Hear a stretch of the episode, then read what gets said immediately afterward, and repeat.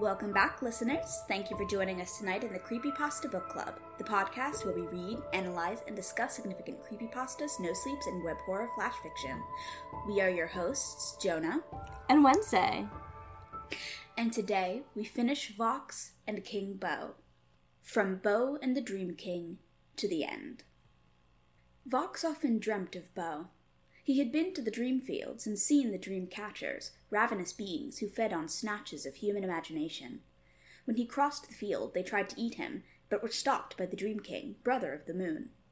The darkness was encroaching on the Dream Kingdom, and he recruited Beau to help fend it off. The two of them ventured underground to cut off the rotting dark at its source, the giant worm and the moon's other brother, the Nightmare King. They battled until Beau snatched away the worm's heart and took control. Beau spared the moon's treacherous brother, but sent out a call to all the catchers that they must fight back, and so the catchers began to battle the darkness and sustain themselves on it, leaving the dreams for Beau to gather as he wished. Vox does a Q&A. Her life was normal before this started. Beau doesn't look human, but she doesn't know how else to describe him. Vox isn't sure whether she truly mattered to him or was only ever a prize, a topic of serious debate on the thread. She isn't feeling well. She sleeps all day after the Q&A and is having terrible headaches and ringing in her ears. Beau loved hide and seek. He encouraged her to go hide and see who found her first. She settled herself in a remote part of the house, and after some time something arrived. It had the voice of her grandmother, but breathed inhumanly, menacing closer and closer, until Beau finally arrived and frightened it away. Afterwards, it was Vox's turn to seek. She thought she had found him right away in the old tool shed, hiding under a tarp, but she caught the reflection of a strange dark face on a saw blade and left. She gave up the game. Vox wakes up on her kitchen floor. When she was little, she was terrified of the scene in Pinocchio of the children being turned into asses. She tried to tell Beau about it, and he claimed he would never let such a thing happen to her. But that's it. Vox can't remember any more, any way to tie it together. She tears up her apartment in a fit, barely able to control her own body, she only stops when that thick silence falls, and Beau comes to her. She must do something now before her voice is lost forever. She calls her mother seeking comfort, but experiences an acute aphasia, only able to repeat her mother's words. One night, Vox had a nightmare. She asked why Beau hadn't brought her a good dream. He told her that one day very long ago there was a human who could walk in the darkness. To warn her away and keep her and all the other humans locked in their world, the dark and the night invaded her mind as she slept to teach her fear. Vox smokes pot to ease her nausea and prompt another visit from Beau. She tries to sing to him, but because she brings weapons, salt, and an iron nail, he lashes out at her that she is not a hunter and will ruin everything. She lashes back, calling him pathetic, and Beau actually laughs. She remembers something. As a kid, Vox loved hanging out with her Uncle Joe, who was never condescending to her about Beau. He looked after her and her brother one summer, and his girlfriend Amber joined them. Vox hated her. She could tell something was just wrong with her. Beau told her that Amber may not be human, and they must do something about her. Beau stole her necklace, and Vox caught the blame, and she realized then that nobody really believed in Beau. He and Vox got in a fight, and she proclaimed that nothing here belonged to him, that was the last time she saw him until now. Beau is anxious, she realizes, because whatever is happening to her is not supernatural. She's sick, and he can't understand what to do to save her.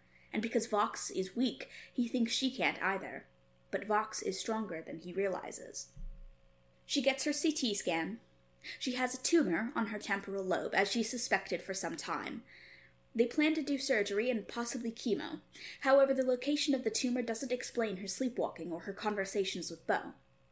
Fearing she might lose her voice or her memories or die, she decides to tell more of Beau's stories. Beau stumbled upon a strange woman in the dark plains, lured to her house by the voice of a crying child. The child snatcher sent her children to steal humans from their beds and took them to her home where she could transform them. The others she ate, Beau defeated her by tossing her in a giant oven and disposed of the rest of her children the same way. The remaining human child he returned to his parents, keeping his voice as payment. Beau knows why the stars shine. The moon in his heart ached no matter how many treasures his hunters brought him, and so he wandered out into the far beyond, a vast, empty no man's land, and threw himself into it. The stars found him in the depths of darkness and showed him that the moon reached out her light to search for him, He fell back to Earth as a comet. The stars shine to let you know that they love you too. A few months after what she thought would be her final update, Vox posts again. She's had a successful surgery, but it left her with minor brain damage and she struggles to speak. She can still write and is learning ASL, and her speech therapy is helping, but the paranormal experiences continue. Since she had to leave her job, she decides to go and stay with a friend, Alan. One night, he passes by her room and sees her asleep, straining off the bed, desperately finger signing H E L P. In her dream, she was surrounded by an inky blackness, pawing at her and squeezing her to bursting. One night, as they drive home, they crest a hill and stop short when a massive creature made of black fog blocks their path. It dissipates, but they know what they saw. Vox tells Alan about Beau, and he suggests she try to contact him. Unsure how to do that, she goes to sleep and has another nightmare, worse than the others. Just when she thinks she's about to die, she is pulled to the surface of a dark sea by the Dream King, who spears the nightmare in the waters below. She wakes. She dreams of him again on the dark shore. He names her as Vox, and she names him as the Dream King. He shows her images of the quiet place and of Beau, driven to distraction by the loss of Vox's voice. He goes to the Dream King, who suggests hunting for the pieces of her voice in the Forest of Whispers. Beau steals the Dream King's crown before he goes to force him to look after Vox in his absence.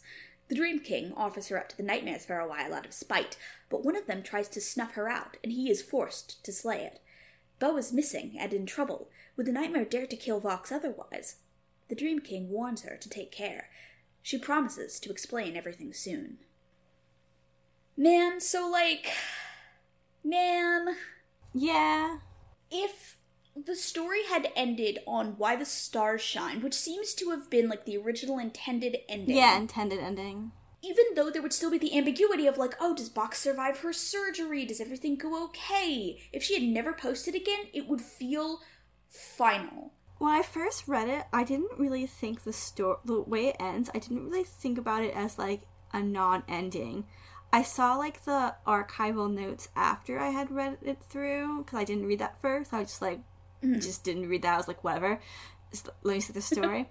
and then it wasn't until like I started sharing it with people that were people like, oh, like you were like, oh, it's sad this is, isn't finished, and like Roma and other people were like, like I was like, oh, this is like more open ended because like and like reading it this time it feels like such like a resignation to what's happening. Like the the whole fi- the final line of what we have is like uh thank you for trying to help me.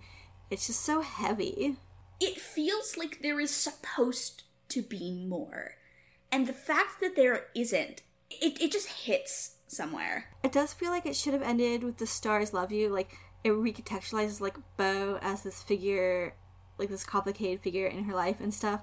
But then she comes back and she has like this like really vibrant energy about the story she's sharing again, and she's like talking about her health and stuff.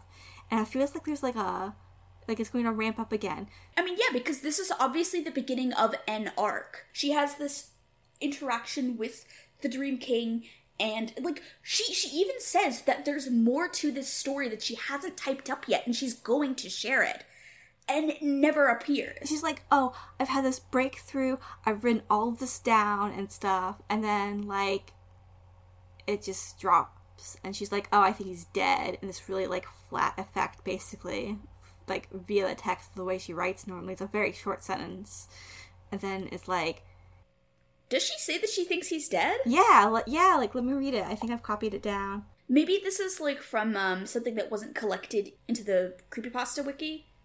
Okay, so what this is is called the post script in the archive, mm. and it's a PNG, and it's not. It hasn't been for whatever reason. It's not on the creepypasta wiki, and it's an anonymous on nine oh three ten um, saying, I really want to know what happened after the third chunk of King Beau's series. If Vox was a troll, her greatest move was never coming back and never finishing such an awesome story.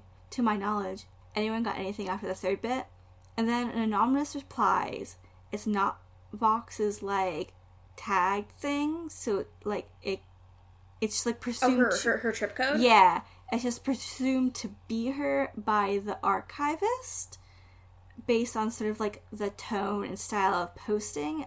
So it's not in the Creepypasta wiki because it's not appropriately tagged. But it says, I never came back because there wasn't much more to tell. I think Beau died. There are no more stories because they came from Beau, and he's gone now. He was angry and hurt the last time he came to me. He said that the darkness was leaking into the quiet place, and that his hunters were tired of him. He didn't smile anymore, and he only spoke with one voice, and it was very quiet. I'm sorry there isn't more, but thank you to everyone who tried to help me. That sounds like a game jacker to me, frankly. Yeah, Vox has consistently used this trip code. There's no reason why she shouldn't. and the sentences right? are very short, and she doesn't normally write like that. It has this weight to it that I had assumed it was a part of the original story, like, here's a big downer ending for your hyper dark fantasy surrealism. because she builds up so much stuff in the earlier like she she has a continuous narrative. I, I feel like it's really clear that she has more that she was going to share and and just doesn't come back. author vox either got burnt out on the story decided she didn't like the direction that it was going in or died yeah. Which is like, you know, because sometimes people just die on the internet. Die. On a related ish note, if you're like a Reddit user right now and you have something you like on that thing, you should be archiving that right now. Yeah, absolutely. Like we, I, I need to go and grab some like some better archive stuff for Mother Horse Eyes right now. Oh my god, like, yeah. If Reddit goes down, there's what happens to Mother Horse Eyes? It's just archived poorly elsewhere. And there's like Reddit exclusive stuff. Yeah, it is. It is not archived in a complete way. Oh, Yeah. Oh, and this isn't either. There's also like along with this one, there's part four, I think, which it might be part of like the end of Things Have Gone Strange, the start of the Dream King, maybe, or like whatever part Yeah, there's there's a Yeah. whole part that is like not preserved in HTML. I'm pretty sure. because people just didn't request it because they were having like weird little internet beefs instead on it, so people just like hmm. let the thread die. And this read through, because I was reading like the HTML like screen cap stuff, what it made the story really feel like this read through is that like the X board people were having like a stream of consciousness thought of like every X board thought that ever crossed anyone's mind in the story. and then Vox would occasionally walk in, share like on the stage spotlight, share this like this fairy tale and then leave, and then the stream of consciousness would return. a close like nothing like related to the story she's telling, but people are still like in this space, like waiting for her. It's a really interesting tone. Yeah, people were really captivated by her. Look, we, we even had someone who someone who follows you or, or Yeah. someone in your mutuals or something comment about Yeah, that. Like, oh my god, I like I I- I didn't think anybody remembered this story. I remember reading this on 4chan on Export when I was a kid. yeah, like like being there as it was like populating. I think maybe part of it, like thinking about it, it may. The thing about 4chan is that, like, even though, especially 4chan, like around this time, Mm-hmm. is that, like, I think of people on 4chan as having been adults and, and being adults because, like, people who were on 4chan at that time were, like, my age and your age. Yeah. But, like, at the time, they were, like, middle through high school through, like, early college age, Yeah. actually. Yeah, I like of course there's some old So people. like yeah, of course this like this YA like middle grade coded kind hitting. of story that's like pretty good is going to like really land with this demographic. It's that nostalgia.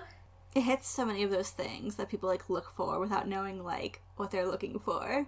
It lets them be sort of like involved too. There's like a light level of engagement you won't get from like a book because you're like kind of helping and stuff. There's nothing being like asked of you, really. Yeah, it's it's the participation. That's one of the keys of online horror is the ability to participate in it. That's like parasocial bonds, right? Yeah, there's like a a lot of that happening in like Vox gets like a lot of like nasty expert be- like after the first like initial thread, everyone starts doing the usual typical stuff you expect from these spaces. but people are like using it as like a hangout space a lot too, and they're like, "Hey, it's our girl Vox. Vox is back, everyone!" As though it's some sort of chat room, and they're just waiting for like the admin to come back and like grace them with like words. Please. I I wonder if that's maybe part of it, like feeling the the pressure of that was was part of what made it like kind of agonizing to work on. Yeah, I imagine. Cuz like her, her posts slowed down significantly. Like she had that like couple of month gap which may have been pre-planned or may have been like her Just not really want- knowing where the story was going from that point. it really made me want like a controlled space for the story, like an alternate reality where this was m- more in a space where they could just post with some moderation. Like if this was like a something awful thing, this would have been more controlled. I, I feel like something awful might have been more violent with this story than Oh, pro- 4chan ended up being because That's of that true. stricter control, right? Yeah, it would be a completely different story and like a completely different like interaction with it. She does this thing that's pretty like exporty native where she starts recapping the story as though she's going to like do a little wrap up or do like a, upper jerk and then she goes into the Prince of Bel Air rap instead. And it's pretty good. What? It's towards the end more when they're like, Hey, is there more? and stuff like that. And she like recaps like the like the intro basically. Like in that early part of Vox's update, right? Yeah, it's like post surgery, I think. Like I know what you're talking about her her wrap up portion, but like I I can't think of the It might not be in the wiki because Prince of Bel Air. because she's like doing a bit, but it made me think like like with Mother Horse Eyes, how like there was room because it's Reddit for him to like just do some word salad stuff. And oh, Yeah. here it is. Vox says, "When I was little, I had an imaginary friend named Beau. He said he was the king of the quiet place. He told me stories about his adventure. Some of them were cute, and some of them were a little disturbing. I'm going to tell them to you as I remember them, told to me, or see them in my mind's eye. I don't know how true they are, and I've tried to clean some of them up so they make sense. The first story I'll tell you is all about how my life got flipped turned upside down. And I'll like take a minute to say Okay, yeah, I think it. Alchemist did delete that from the segment because I think this person because because Doll Parts was like, now we don't need that. I think it's fucking vital to the story because it rules. it it does add a little bit to Vox as a character Yeah. that we haven't seen before, which is like you know having this very online sense of humor. Yeah, like she belongs here is the thing, and she's trying to tell a story for here. Like it's like post surgery and stuff, so I think she's allowed a little brevity. Levity? Yeah. Yes. I, I did notice, like, even before the surgery, tone of the writing, like, sort of right after the part where we stopped, I feel like the tone of the writing, even when she's telling stories from Beau's, like, like Beau mm-hmm. fairy tales, I feel like the tone of the writing has shifted a little bit away from that sort of, like, very kiddie, like, fairy tale tone in a, in a way that surprised me. And that's why I remembered more when we were first going into it. I, I wonder if this is intentional? Because also like the stories get longer and more mm-hmm. detailed. Like mm-hmm. Are, are we supposed to interpret this as like an awakening of vox's memories I think that's as the she intent. is focusing on them or is it supposed to be like that she is um, adding her own craft as like a character to it or is it the vox as an author losing control of the tone See, that's really cool. Like, and we can't really tell because the story is so unfinished. Like, what if we engaged as all three? Like, it's her, the author, the person getting like a little too into it and forgetting like some goals she had, but it's also sort of like the story growing in this way. in a way, like the author Vox seems like she's ceding ground a little bit to the character Vox. Yeah, Or maybe the other way around. yeah. Which, which I think it becomes intentional, but not the intent she starts out with, because then she's Yeah. addressed by Vox by the Dream King, and it's like in this way she's making the story up, like she's like on his level of dream crafting now. So he addresses her as this person who is doing this, like she's become Yeah. like this figure and she's no longer like this person whose name is Sarah. Like thinking about all the different threads that were sort of up front at the at the start of the story mm-hmm. that feel like during this arc they should have come back and like been significant like Yeah.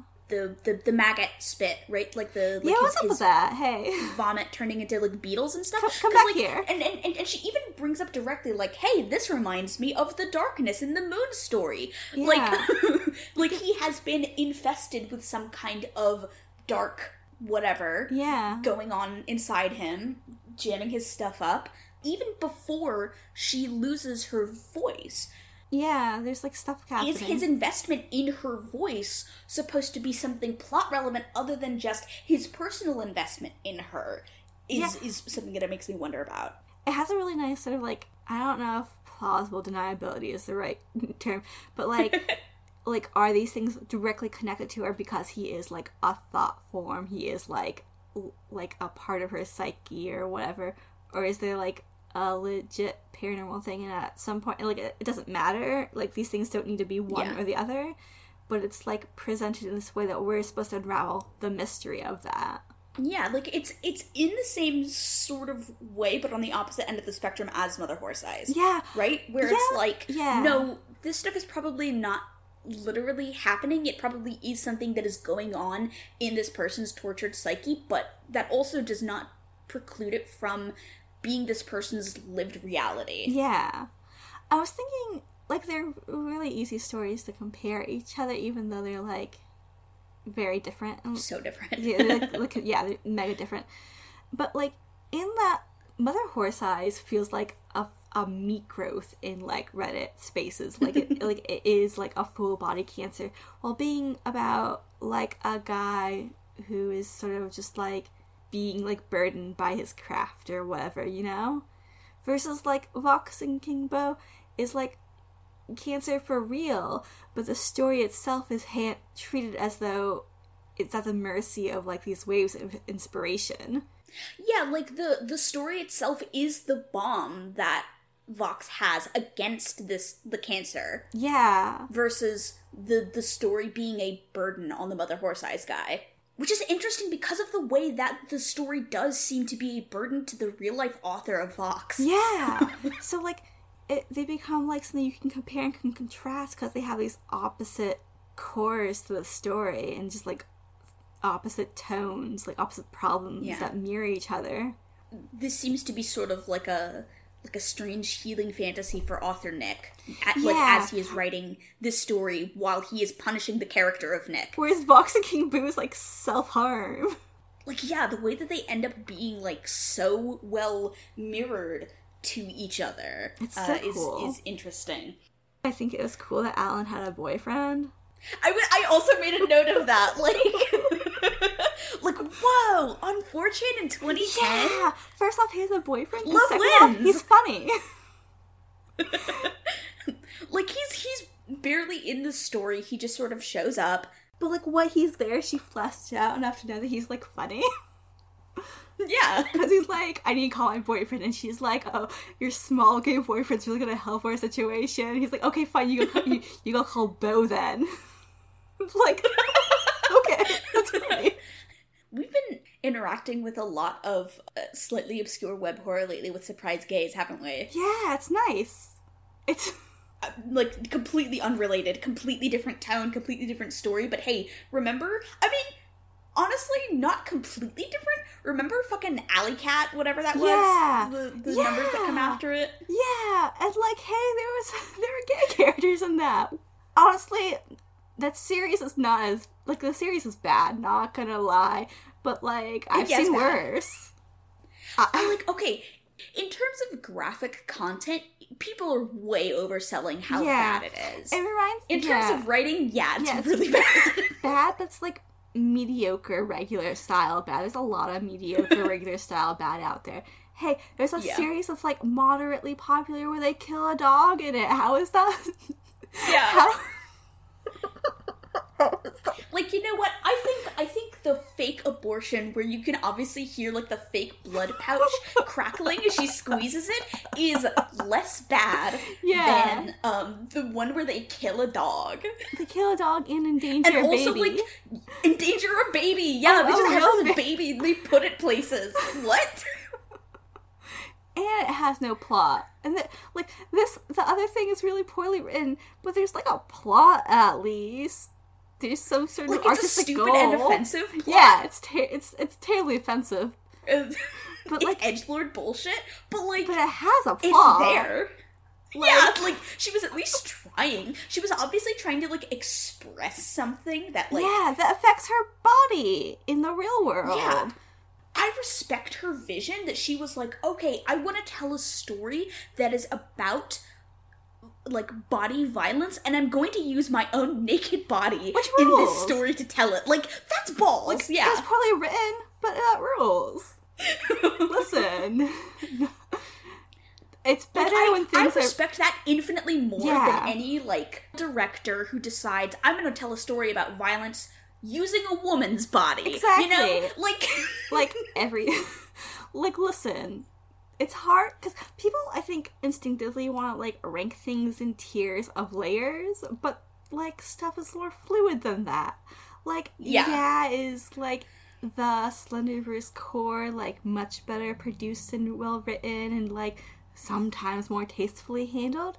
Yeah but they still do what is like sexist and like they're not often using their own bodies to express their levels of violence towards women and stuff. There's a lack of presence voice, there's a lack of um, autonomy to these women actors, and it's like, Yeah. yeah, this is Because, like, because most girls in Slenderverse are someone's girlfriend who got dragged into it, or like an actress that they paid to be there. Yeah, which is- like who, who who do not have any personal investment in the project, and like other than like Heather Dark Harvest, who like legit wants to be there Yeah. and becomes like one of the main characters in the in the back half of the story. that's just a good series. You you can't like say like, well, this is like much better than this one when that has like a serious problem, even though like you have like a personal feeling to it because the writing and acting is like mid or below mid, and the story is like shocking. Like, is Habit eating a baby worse than a girl giving herself a coat hanger abortion? Yeah, yeah. It's One not. is more graphic, but like it's more there graphic are and like equal levels of like poor production is the yeah, thing. yeah. He's very obviously holding like a like a loaf of bread wrapped in a blanket. she is very obviously um squeezing a blood pouch. You can hear it. Yeah, and it's like people's reaction to that feels more graphic because they have like being more grossed out about like certain anatomy and tasks than it is about being like m- morally offended or like if you're morally offended. I think it's also told a little bit the fact that she is naked. Like Yeah. that did startle people a lot that she was like posting her naked body. That really freaked people out. oh yeah i guess They were like, "Huh? The sexual violence plotline and she's naked?" a real sort of stumbling block for Which people i- is kind of shocking when you compare it to other things in the in Slenderverse. That's true. Like, It- that is a is- massive outlier. Despite like, where Slenderverse originated from and like sort of the themes it deals with overall, it is a little shocking to people when there's like direct stuff referring to it. yeah, Hey, to tie this back to Vox and King Beau, um, Yeah. during like the latter half, Sun writes a really lengthy smut scene in the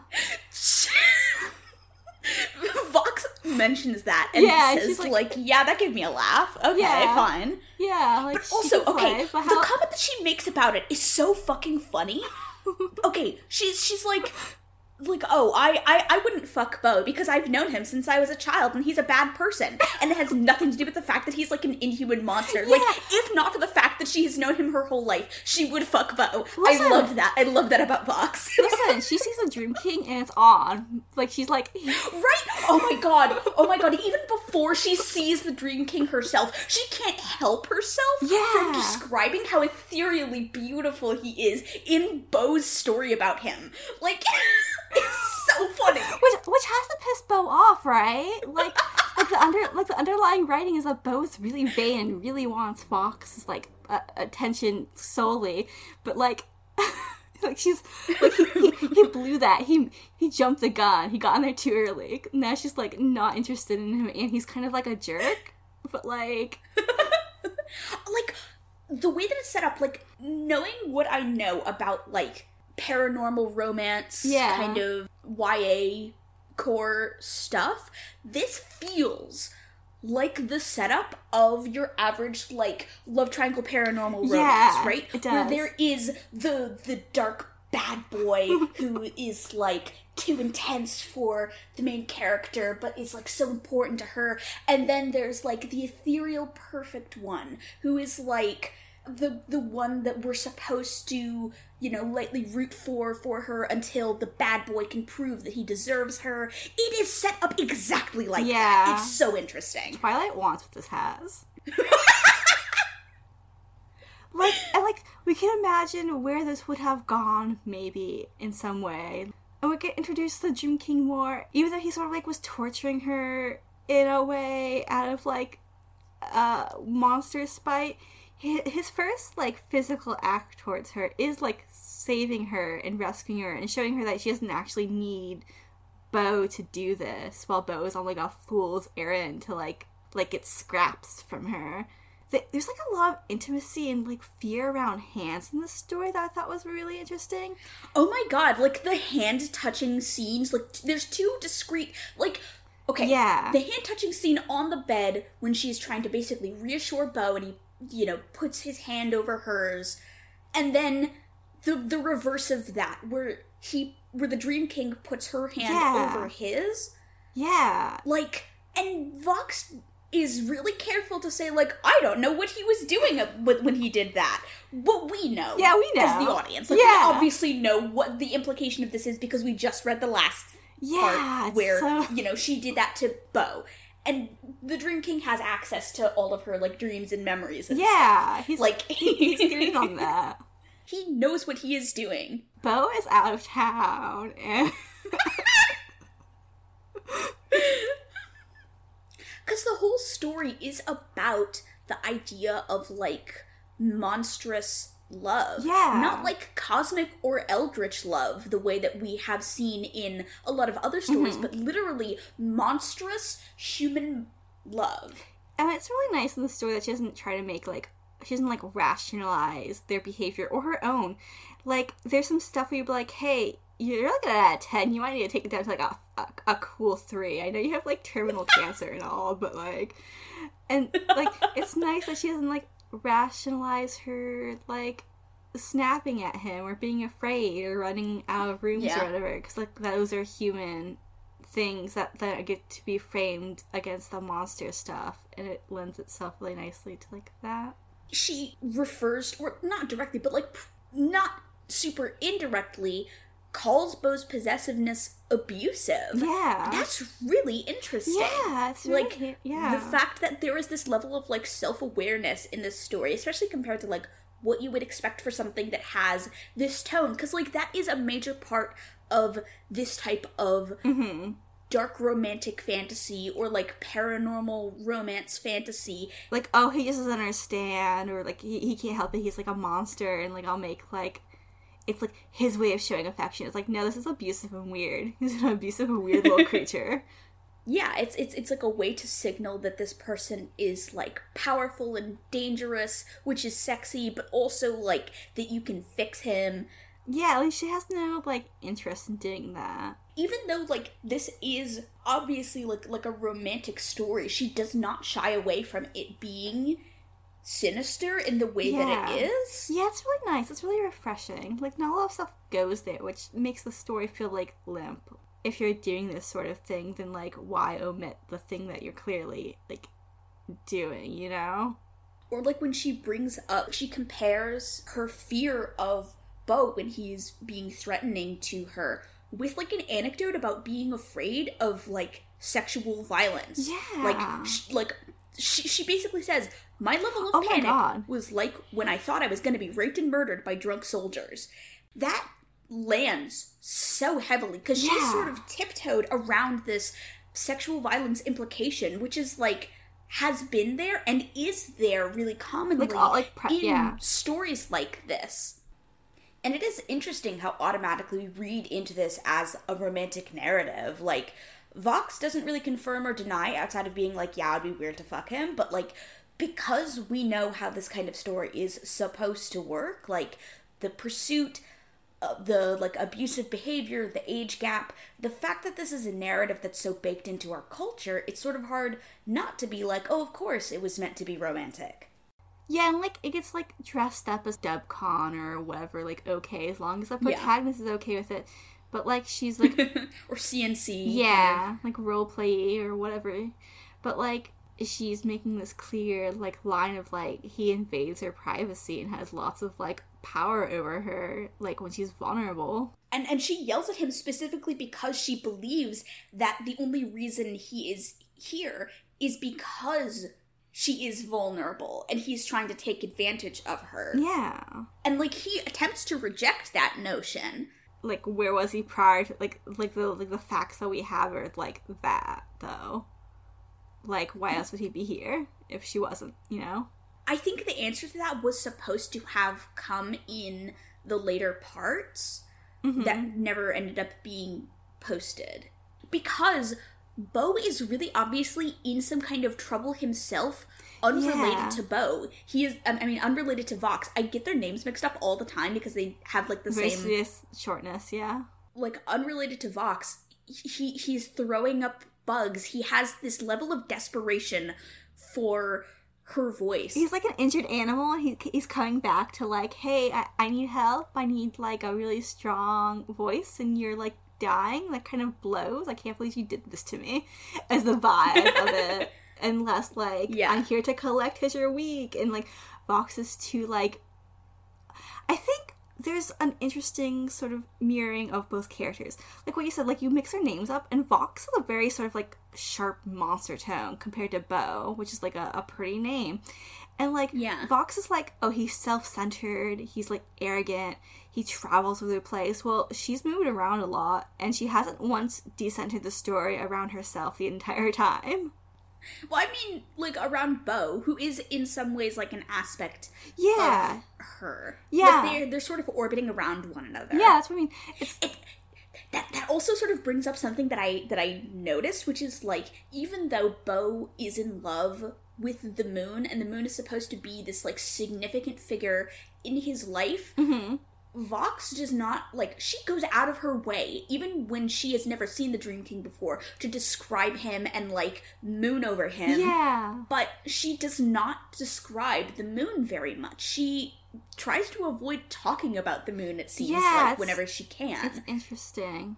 There's there's a handful of of references to her, but she has sort of crafted this story where th- her protector character is not allowed to be with the person that he loves. And I had like I don't remember if this was speculation that I saw from somewhere else or something that sort of like coalesced in my mind. hmm I felt like I remembered there being like an implication that she was somehow like related to moon Oh. stuff in some way. Like that that she was some kind of like, you know, had had some moon avatar shit going on or something. I feel like that's something that I just saw some speculation about, but I had remembered a bit more of the story, but it must just been people like talking about like theory crafting. yeah, just theory stuff. crafting. Cause like okay, there's like the okay, the worm when he goes off to the. I thought there was more to the whispering forest. So when I got there, I was like, oh, this is it. Yeah. Like first off, what's up with that the cre- the creature that who looks like Vox? Right, he takes the shape of Vox and then becomes worms and stuff. Like that really stuck with me. I think mostly because I'm afraid of like doppelgangers and stuff. But like, hey, what's up with any of that? worms are related to the darkness in this thematic Mhm. way. Like the worms grow into the like beetles, like the dark beetles, and they're what has like invaded Beau, like his physical Mhm. body. The worms like invade the the dream fields. It it reminded me a little bit of like worms in Awful Hospital for some Yeah, reason. very like similar concept. I wonder if they're brought. I wonder if they're both drawing from some source material we're unfamiliar with. It it may just be like like a general Like cultural context because like you know like worms, parasites. Yeah, the worms crawl in and the worms crawl out. Yeah, it's like is like they're like yeah, like function like parasites. It's also like maggots and stuff. Yeah, like the, the the idea of the worm as like yeah, like decay. The idea of it as like a lowly creature or a parasitic creature. We get really early on. The thing is that King Beau tells her that he does go out by himself to like snip a little a little voice here and there, but only when there's no moon out, right? And then we get sort of like the moon, the light is like related to his consciousness, and he says, well, he promises his hunters he'll never make them go do the stuff the Bad King does. But as the story goes on, we learn that he does actually make them go hunt for himself while he like chills in his throne room and like is bored, and, like thrashy and stuff. Yeah. So like, and like, and he does like hunt by the moon box varies like oh yeah it's the wolf moon today or the hunter moon or whatever and he's very much like there and stuff so it's like this layer of like folk hero making of himself i think is what we get there The specific thing that the Bad King did that Beau objected to the hunters doing is like taking children, like Yeah. whole ass children, and bringing them, like taking taking like little snatches of things and like little treasures is what he sends the the hunters out to go do instead. It's not stated, but I think there's an implication that like the moon is the only creature who like manifests in our world full time. She likes humans. She thinks it's good for humans not to be kidnapped by fake creatures, which is why Beau is able to have some kind of like pity or protectiveness over humans. So he only steals or hurts them like a little. yeah it just it just feels like you know like one thing is said and then we get another one I I feel like that's that's more about like Fey rule kind of Ah, stuff. yeah. Like it's it's about like the really specific intricacy of that and not the principle of you shouldn't Ah, hunt. ah, ah. Because they're hunters, their purpose is to hunt. yeah that's true they'd be like ups they'd be like they need stimuli excuse my excuse my ignorance And because also like Beau, even though he is now the king, he started out as a hunter and he fundamentally true. can't avoid that nature. He needs to go do stuff. He needs like recreation. Related, so we get a line that's like, Beau looks like something is trying to be a person, not that he's particularly humanoid as an essence. Um, and we get like the description of the shadow creature that like they almost ram their car into. And it's like Yeah. on thin legs and has like a super wide smile, as you do. And like that But it's on like fours. yeah, it's on fours, which is how he teaches Vox how to hunt, like on the tips of her toes and stuff, and to crawl around like that. So we can probably surmise that's what Beau used to look like before he's doing this bit he's doing. I think. Oh, like like before he he got like moon touched. yeah, moon touched and is trying to appear like human-y. Is that he's probably like that shape instead. It seems implied that I mean, because the moon is a benevolent creature. Like she is sort of the only creature that we encounter Mm-hmm. that seems to feel full human emotions without it being like distorted through the lens of this monster thing. Like the moon is sort of the closest thing to a human that we see throughout the the whole sort of pantheon of of monster creatures, right? That sort of association with like the moon as being like emotional or human in some mm-hmm. way is also like a cultural holdover, I yeah, think. yeah. It's like a it's a really common thing that people go do. People like the relation people have to like the pale Luna story, even though like the moon isn't like a physical person in it. It feels physical, you know. I don't think I am familiar with Oh, you should read. that. Oh, I don't spoil that one to you. Then you should read that one. I, I I know I've heard you talk about it, but I just have not um, It's pretty. read it myself. I think I think you'd like. Uh, uh, I won't assign liking, but I think you'd appreciate it. It has a, a- an intersection of things. Yeah, I'll I'll mark it down for Yeah. some reading at some point. What I was going to say is that since the moon is sort of related to humanity Mm-hmm. in some way, like spiritually, that this is the thing that makes Beau closer to humanity. Yeah, like it, like he has like a shard of her up in him.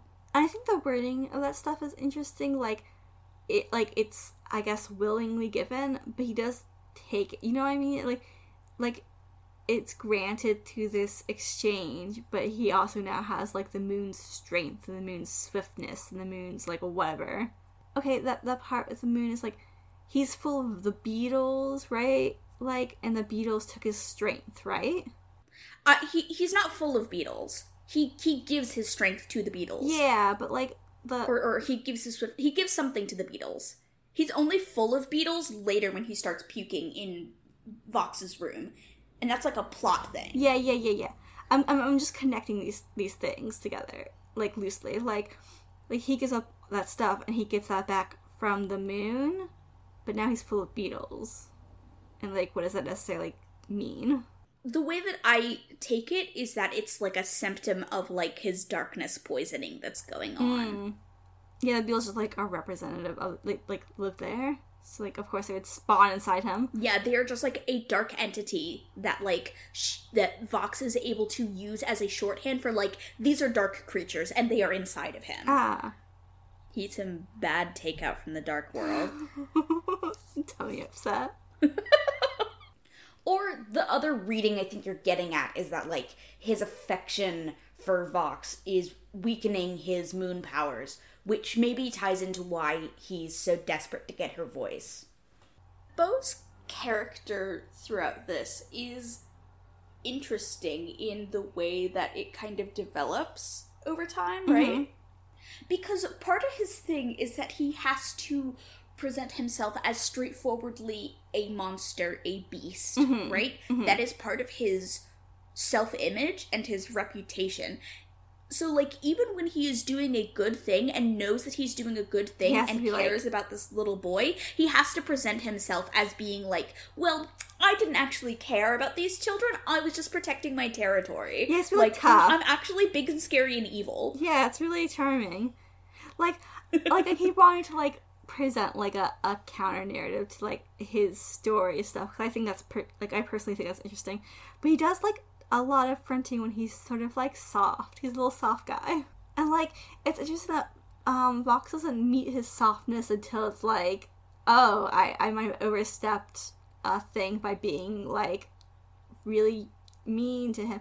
I also think it's interesting that the thread doesn't completely turn on her when she's being like mean, which is surprising because the level of sexism is uh, might warrant a warning. I, I think it's because she has done a really good job of presenting him as this like ambivalent figure and she is the hero of the story Yeah. even though Beau has been the main character in a lot of ways Yeah. like she is she is the story she is the voice Yeah, so like she's allowed to yell at him all she wants. but also like she does not give Beau the the leeway or like interpret the things that he does as soft or kind. She sort of writes him and the other creatures off as being like, well, whatever, they're creatures, which is really interesting. Yeah. Like even when she acknowledges something as being kind, there's like a level of her knowing that's sort of like a, a creature is doing this because it has some sort of like creature need and not some sort of like genuine human kindness or whatever. Well, I mean, like, that is at least her take on it. Yeah. it's interesting because we have no way of knowing as the audience one way or the other. It is interesting because, like, we have evidence that we could argue to the contrary Mm-hmm. in Beau's actions, like the fact that he is capable of loving the moon Yeah. in the first place Yeah. shows that he is more than just like a creature. And and similar thing for for the Dream King, right? Like their relationship to the moon, who is close to humanity, is this representative of softness and emotion, but also power, like incredible power. Mm-hmm. It vindicates them a little bit. Like it proves that they are not as sort of one dimensional Acting on like instinct or whatever. as Vox sort of presents them yeah, as it's being. really interesting. That sh- she's the one who bring like she's the one who has them like that while presenting them as like their stories in that way, you know? Cuz like Yeah. other unreliable narrator sort of stuff would like really lean heavily into like Vox's point of view, only for like the contrary to be revealed in the last hour or whatever. But we have sort of like that there while her like opinion is overall, you know? Like she is unreliable because she is so opinionated and so voicey and because she is the author. She is mm-hmm. able to choose the bias. Oh, that's really cool thinking about it. Like, there's a story, like the text of the story, and she is taking that story and like applying it. You know, and it's it has a really cool texture. because because her her perspective of like oh i knew that the dream king wouldn't feel shame or or Like, how would you know regret that, for what he did because he's not human when like that's a thing that a human could like you know Not feel. rationalize to themselves Yeah. like yeah like that th- they did something that was like technically bad but they don't feel bad about it because they feel like they were justified Yeah, it's like right these are still human like that, that doesn't preclude him Yeah. being this this is like a wall that she is intentionally putting up Yeah. which is really interesting yeah, like like any sort of like machinations or like or whatever she's projecting are still like human traits. Like there's human traits like she's picking. because we also see Beau expressing this level of tenderness that she pushes really hard back against Yeah, it's like because she hates him in a way and she wants to reject his influence over her like he tells her the the star story Yeah. he he does this whole like even though he is like an asshole Yeah. and, and a creepy monster man like she You can't be cannot accept like she has this very black and white view of him Yeah. where she has trouble accepting that he may feel any kind of tenderness towards her like and like instead of being like well he's having trouble expressing it because he's doing it through like a different lens than me it's like on one hand it's cool to just be like no it's like not okay period because like yeah it's not okay period. Yeah. but at the same time it's like it's like this really interesting choice to have her be this rigid. The fact that it has to be like this isn't okay period because he is like an irredeemable evil monster man who's not capable of feeling love and not the the idea that like well he loves me and also this isn't okay. It's the correct answer to the wrong amount of things she's thinking of. And there's something she- there's something too like she like sees a little bit of her life as she goes on. I brought it up a little bit earlier, but like the fact that her mom traveled like moved around a lot, which is really unusual for a practicing doctor, right? I think that's unusual. Yeah. And then she doesn't bring up her dad very often, even though he's like Christmas and holidays, everything was fine. And she doesn't talk about yeah the like oh i saw him every weekend yeah, it's fine, whatever. And she doesn't really talk about the ramification of the divorce, which I think is sort of strange. I mean because i guess it happened before she was born she has no frame of reference for it Still, yeah, but still, it would impact her life. She she grew up a time period Yeah. that would still impact people's lives. I think, and like divorce us now, but yeah like like she she spends very little time on any of her guy relatives like yeah, like she talks about her I uncle. forgot that she even had a brother until she brings him up really, really briefly. Exactly. She never mentions her dad. The only one she talks about is is yeah is is, Is her uncle- who is connected to Beau memories. Yeah, she talks about in the frame of being betrayed because he has like forced a wedge between her and Beau and also has picked this monster over like her in this way. And like in her brothers in that section too, and it's also sort of like, oh, they don't believe me. They think I'm like silly and making stuff up, and they also have betrayed my trust, so now I'm going to take it out on Beau. And I've now isolated myself further because I don't have this connection.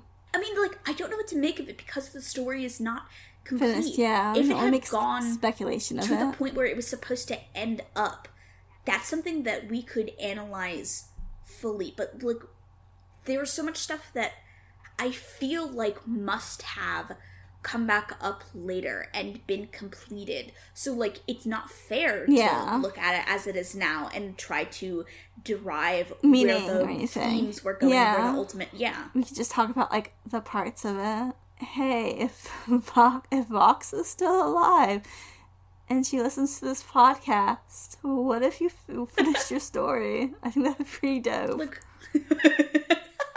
like, what if you came back and you were like, "Hey, I was going to finish my story, and I've spent the last thirteen years uh, in in a coma." what if, anyway, here's what happened. what if what if you gave the podcast an exclusive end of the story?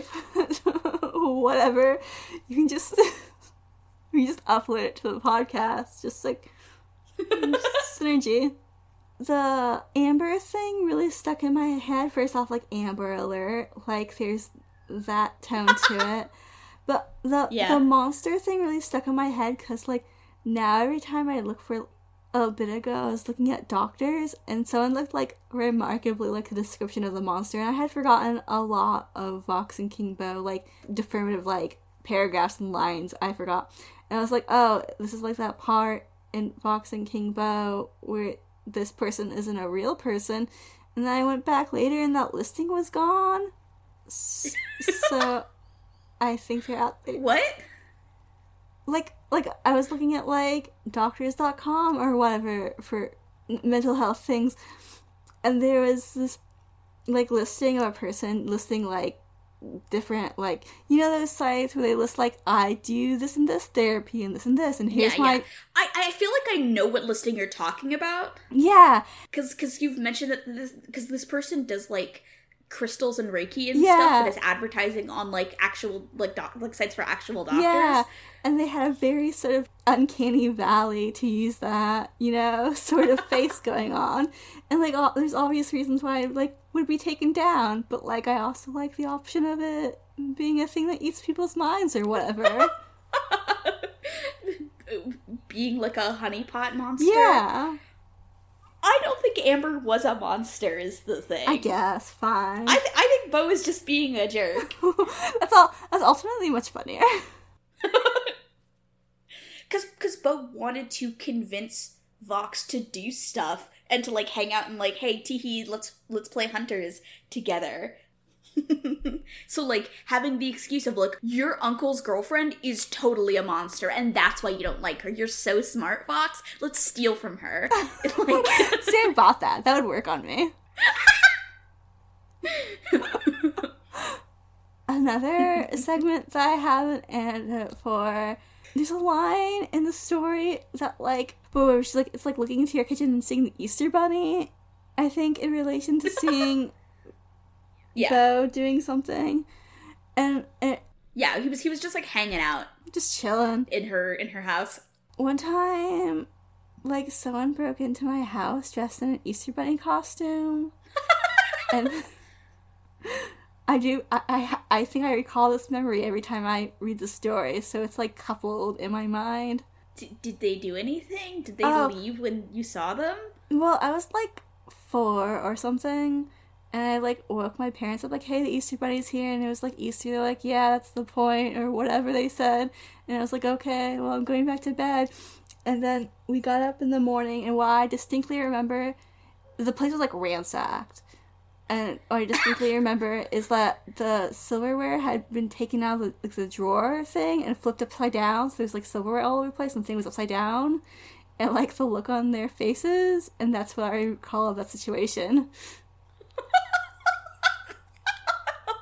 Wednesday, I think that was Beau. Beau is real, guys. The the thing that that made me think of was Donnie Darko, though. The uh, Yeah. like an Easter bunny standing in your kitchen. Like that's just what I picture. You know, like a dark and fucked up Easter bunny is is the is the Donnie Darko guy. I got like Donnie Darko, but I was like, yeah, I was like franked, but I was like four, so it wasn't an interesting movie. Also, like a fun thing that happened in between recording the last episode and this one is that we both fell down the Dungeon Meshi derangement pit, Oh my god! which Should is that right is, like, now. yeah, you should be reading Dun- Dungeon Dungeon Meshi. Wow, but also like tone wise, it also feels Very similar. yeah, like pretty well matched to this. Like Laios and Beau are the same guy. They're crafted out of the same essence. Which is like, it's really nice, you know? Just, a guy with something wrong with Like them. even even down to like design wise. Yeah. The most fucked up man in the world would be like really pale. Yeah. Just designing a guy who's like fucked up and blonde. Oh man, Michael fucking got my ass last night because What he was like, "Oh, I I saw you on the page for Vox and King Beau," and I was like, Uh-huh. "Oh, for, like for, for for like 0.2 seconds." I thought, "Isn't that the character from your story?" And I had to be like, "Oh fuck." He is also like like a weird monster man Oh. named Bo. He has white hair. Fuck. Yeah. I I had always assumed it was sort of like an outpouring of this No. like, not it just listen. There's like a universal con- there's like a thrum. People just want like a pale little guy who has like who whose wants, whose needs are like make this like warp the story around him. And like it's just what the girlies want. like there there are a lot of similarities, but I swear to God they're not intentional. I'm pretty sure you've had him prior to you reading the story. I don't think so because I Oh, I came no. up with the bow concept in 2019 because I was working at the gym. It was like summer 2019, spring or summer, regardless. Um, and I'm pretty sure I read Beau in like fall 2018, something like Mm. that. So like it was pretty recent, but it was like I, I I was not even thinking about it at the time. It it was like a deep in my mind probably because Yeah. because I was like, oh, I'm gonna do like a like fairy tale kind of thing. Mm-hmm. So like, But he has like a lot of different like internal goals that makes the story very different. I think like it's obviously very it different. It is a fundamentally different story. But Yeah. it's like, oh no, I. You know, I original character do not steal um Bo from Vox and King Beau's Well, listen. design. Like if she's not gonna come back and do something. Like, I think it's interesting that she makes a note that her stuff is copyrighted, but then like dies. Like, oh, where'd you go? that is also not in the creepypasta Oh. wiki, I don't think. Yeah, she's like- saying like I have copyright on this. Yeah, people kept urging her to because people kept like, I'm gonna write a book, movie, triathlon, or whatever. and she's like, Oh, I care enough about this that I've copyrighted it, so why would I be a troll? She says to someone. But so, like, that makes her just dropping off even more mysterious. Like, Yeah. it kind of makes me wonder if it didn't, if there wasn't like, like what happens a lot of times is people's stuff gets popular and they're like, okay, cool, I'm gonna go make a blockbuster movie now for my internet posting, and then it just like drops off because that falls through because like fucking duh, you stupid. I'm sorry.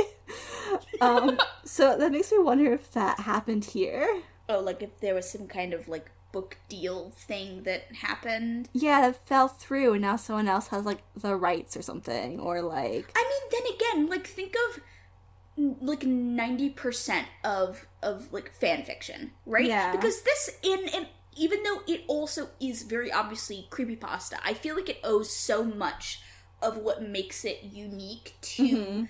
fan fiction style. Mhm. yeah, it's definitely that tone. Vox may not be into fandom, Mhm. but it feels like there is a lot of, if not fandom itself, then at least the media that was being influenced by fandom for around this time, and the media that would go on to influence fandom. Like it's, it's like a convergent evolution if it is not a direct Mm-hmm. Oh, I like that a lot. Yeah, yeah, yeah. Like how many do you know that will just like suddenly end in the middle of like a like a plot arc or on a cliffhanger or something and pe- like because you're not making money or clout from it you know your life gets busy Yeah, like that might be the case more. It feels more like the case. I'm just like opening up because like that's what happens to like Nest Godzilla, or that's what happens to like I'm not sure that's what happens to Dionysus House. I'm not sure if I'm saying that correctly, but that might. But like it happens to like I don't know Limetown. That's a podcast, but like. Like its stuff like drops off pretty hardcore because they think they're gonna get like major dealios and stuff, and they pick their stuff back up later and like oopsies well ignore all that it's just like people do that uh, it was a really common phenomenon around this time. I'm it's silly that i'm drawing so many blanks. All i can think of is nest Godzilla at this time. But like like people just did that. So I wouldn't Yeah. be surprised if that's what happened here, but also it does feel more like this is a project this person cares about and wouldn't just do that.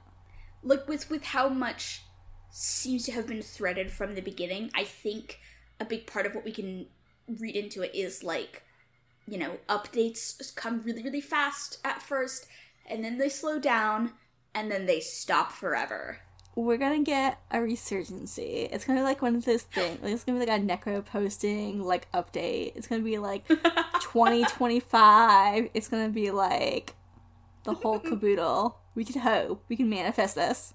vox if you are out there your story is still loved and wanted Yeah. people will remember it people like graveyard clean this thing. They put new flowers on the, the story. they make sure it's like weeded and stuff. No one's throwing bottles on the ground. It's mm-hmm. nice in here. sort of related to that like the the investment that people get in this story like it's really funny i really really love how people were like legit kind of arguing over the question of like whether Beau cares about her or loves her or or, or whatever like Yeah, people are really invested. it like people really care about this question and they feel very strongly about it and it reminds me of uh, like in in like early homestuck fandom like Oh yeah. i because i was i was on tumblr for the most part for Mhm. like I, I was never on something awful i was never I- I wasn't particularly like Chan savvy, yeah. But like in in Homestuck Made This World, right? He talks about because he had firsthand experience of something awful and was like going back through it archivally um, as part of uh, the reading. In these spheres, these sort of internet dude edge lord spheres of something Yeah. awful on 4chan, they at first were very anti like fandom. Like, oh, shipping is lame. Yeah. It's gay and dumb. You should call you a never care about shipping. But like Yeah. the moment the characters start getting interesting to people, Yeah, they are fucking like- shipping. They are writing fan fiction. They are role playing with each other on oh the Oh my fucking god. something on, awful thread. On something like, awful. Yeah. Like it's like, Like- both these stories destabilize these spaces.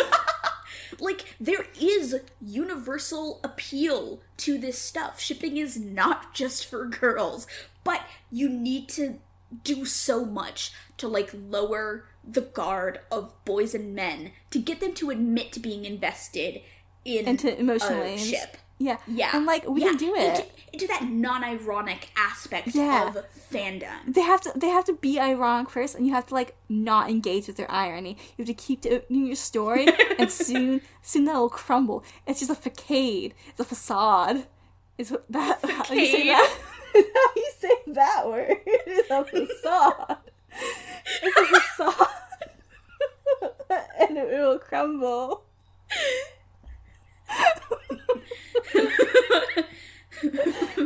Oh hey relate.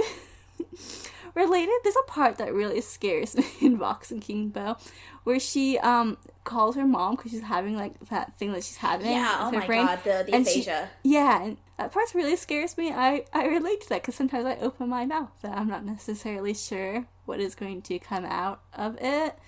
And so it's like a very comparable fear i guess. Which like a, e- everyone I, think feels that way in that extent. But you know i mean in a very like word salad sort of me way. I I have a similar kind of like I've I've talked about how um like my my father had like a degenerative uh, Mhm. Illness and um he lost his like speech and memory. Mm-hmm. And so like any kind of discussion of aphasia or like memory mm-hmm.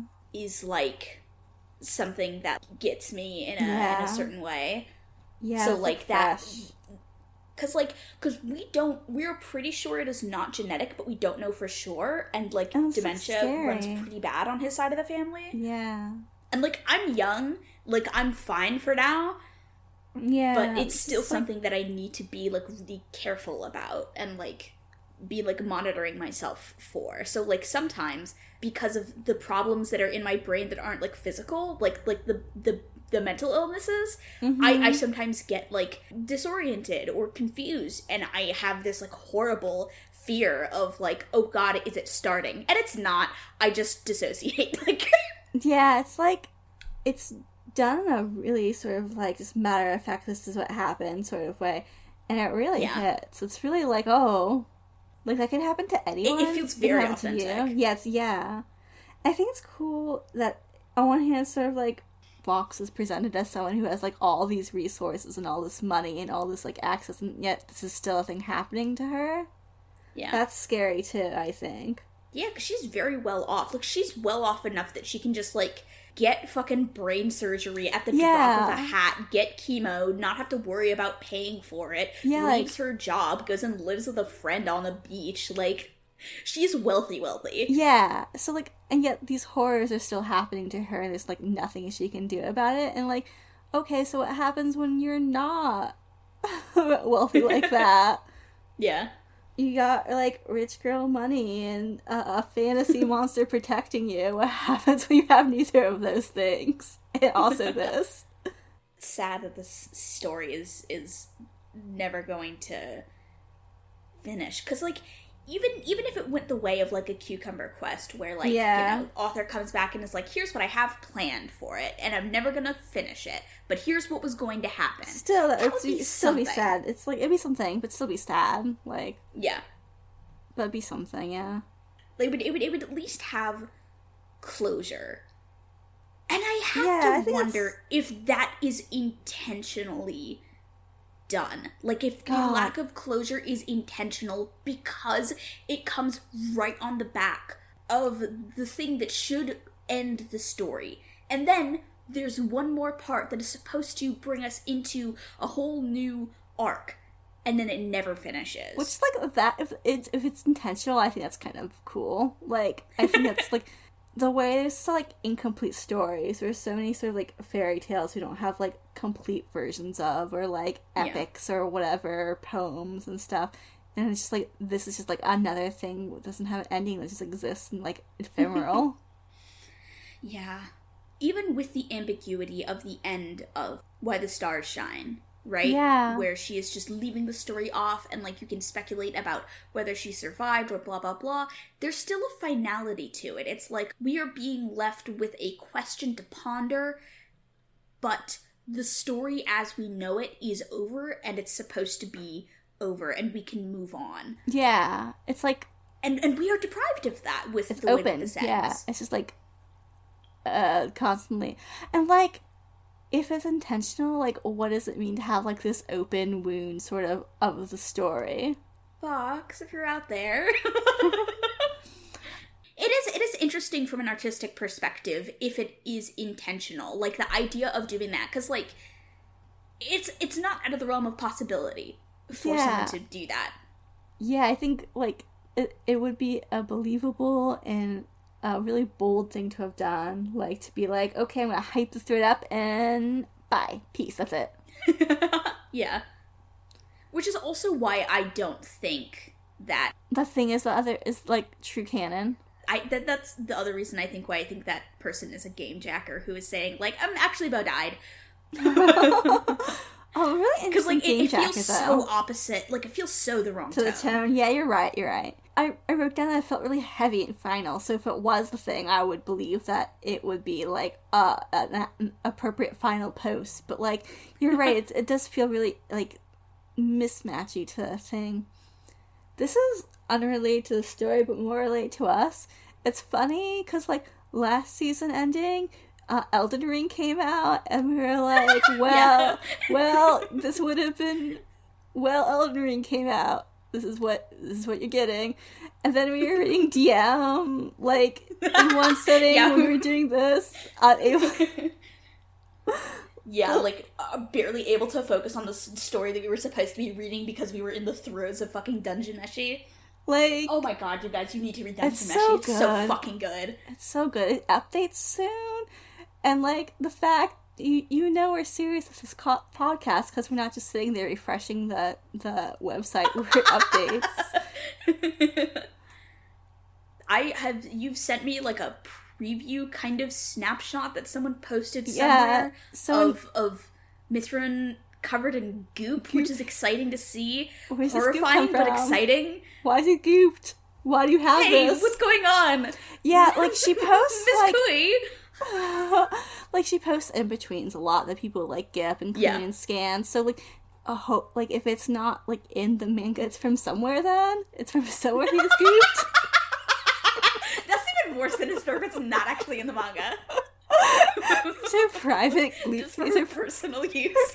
private. Your private collection. Oh, you know that's you know it's like it's legit where it is. Go back up your stories on Reddit while it's still up.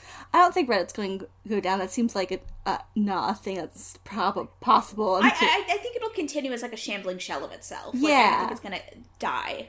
yeah, so It's it's simply going to bleed money for a while. Yeah, so extract your stories, stories you love from anonymous people, people who might not be alive, and put them in a zip folder or something, a, a, a UBS, a dongle, and then leave it places. Don't do that, but like save it in some way. USB? I don't know what I said. Literally the name of a character in a game that you ran for two I months. did. You, I- yes. oh, oops. That happens sometimes. Acronyms are hard, guys. Hey gang, a little less formal once again because we are at the end of season 2, and now it's time for summer break.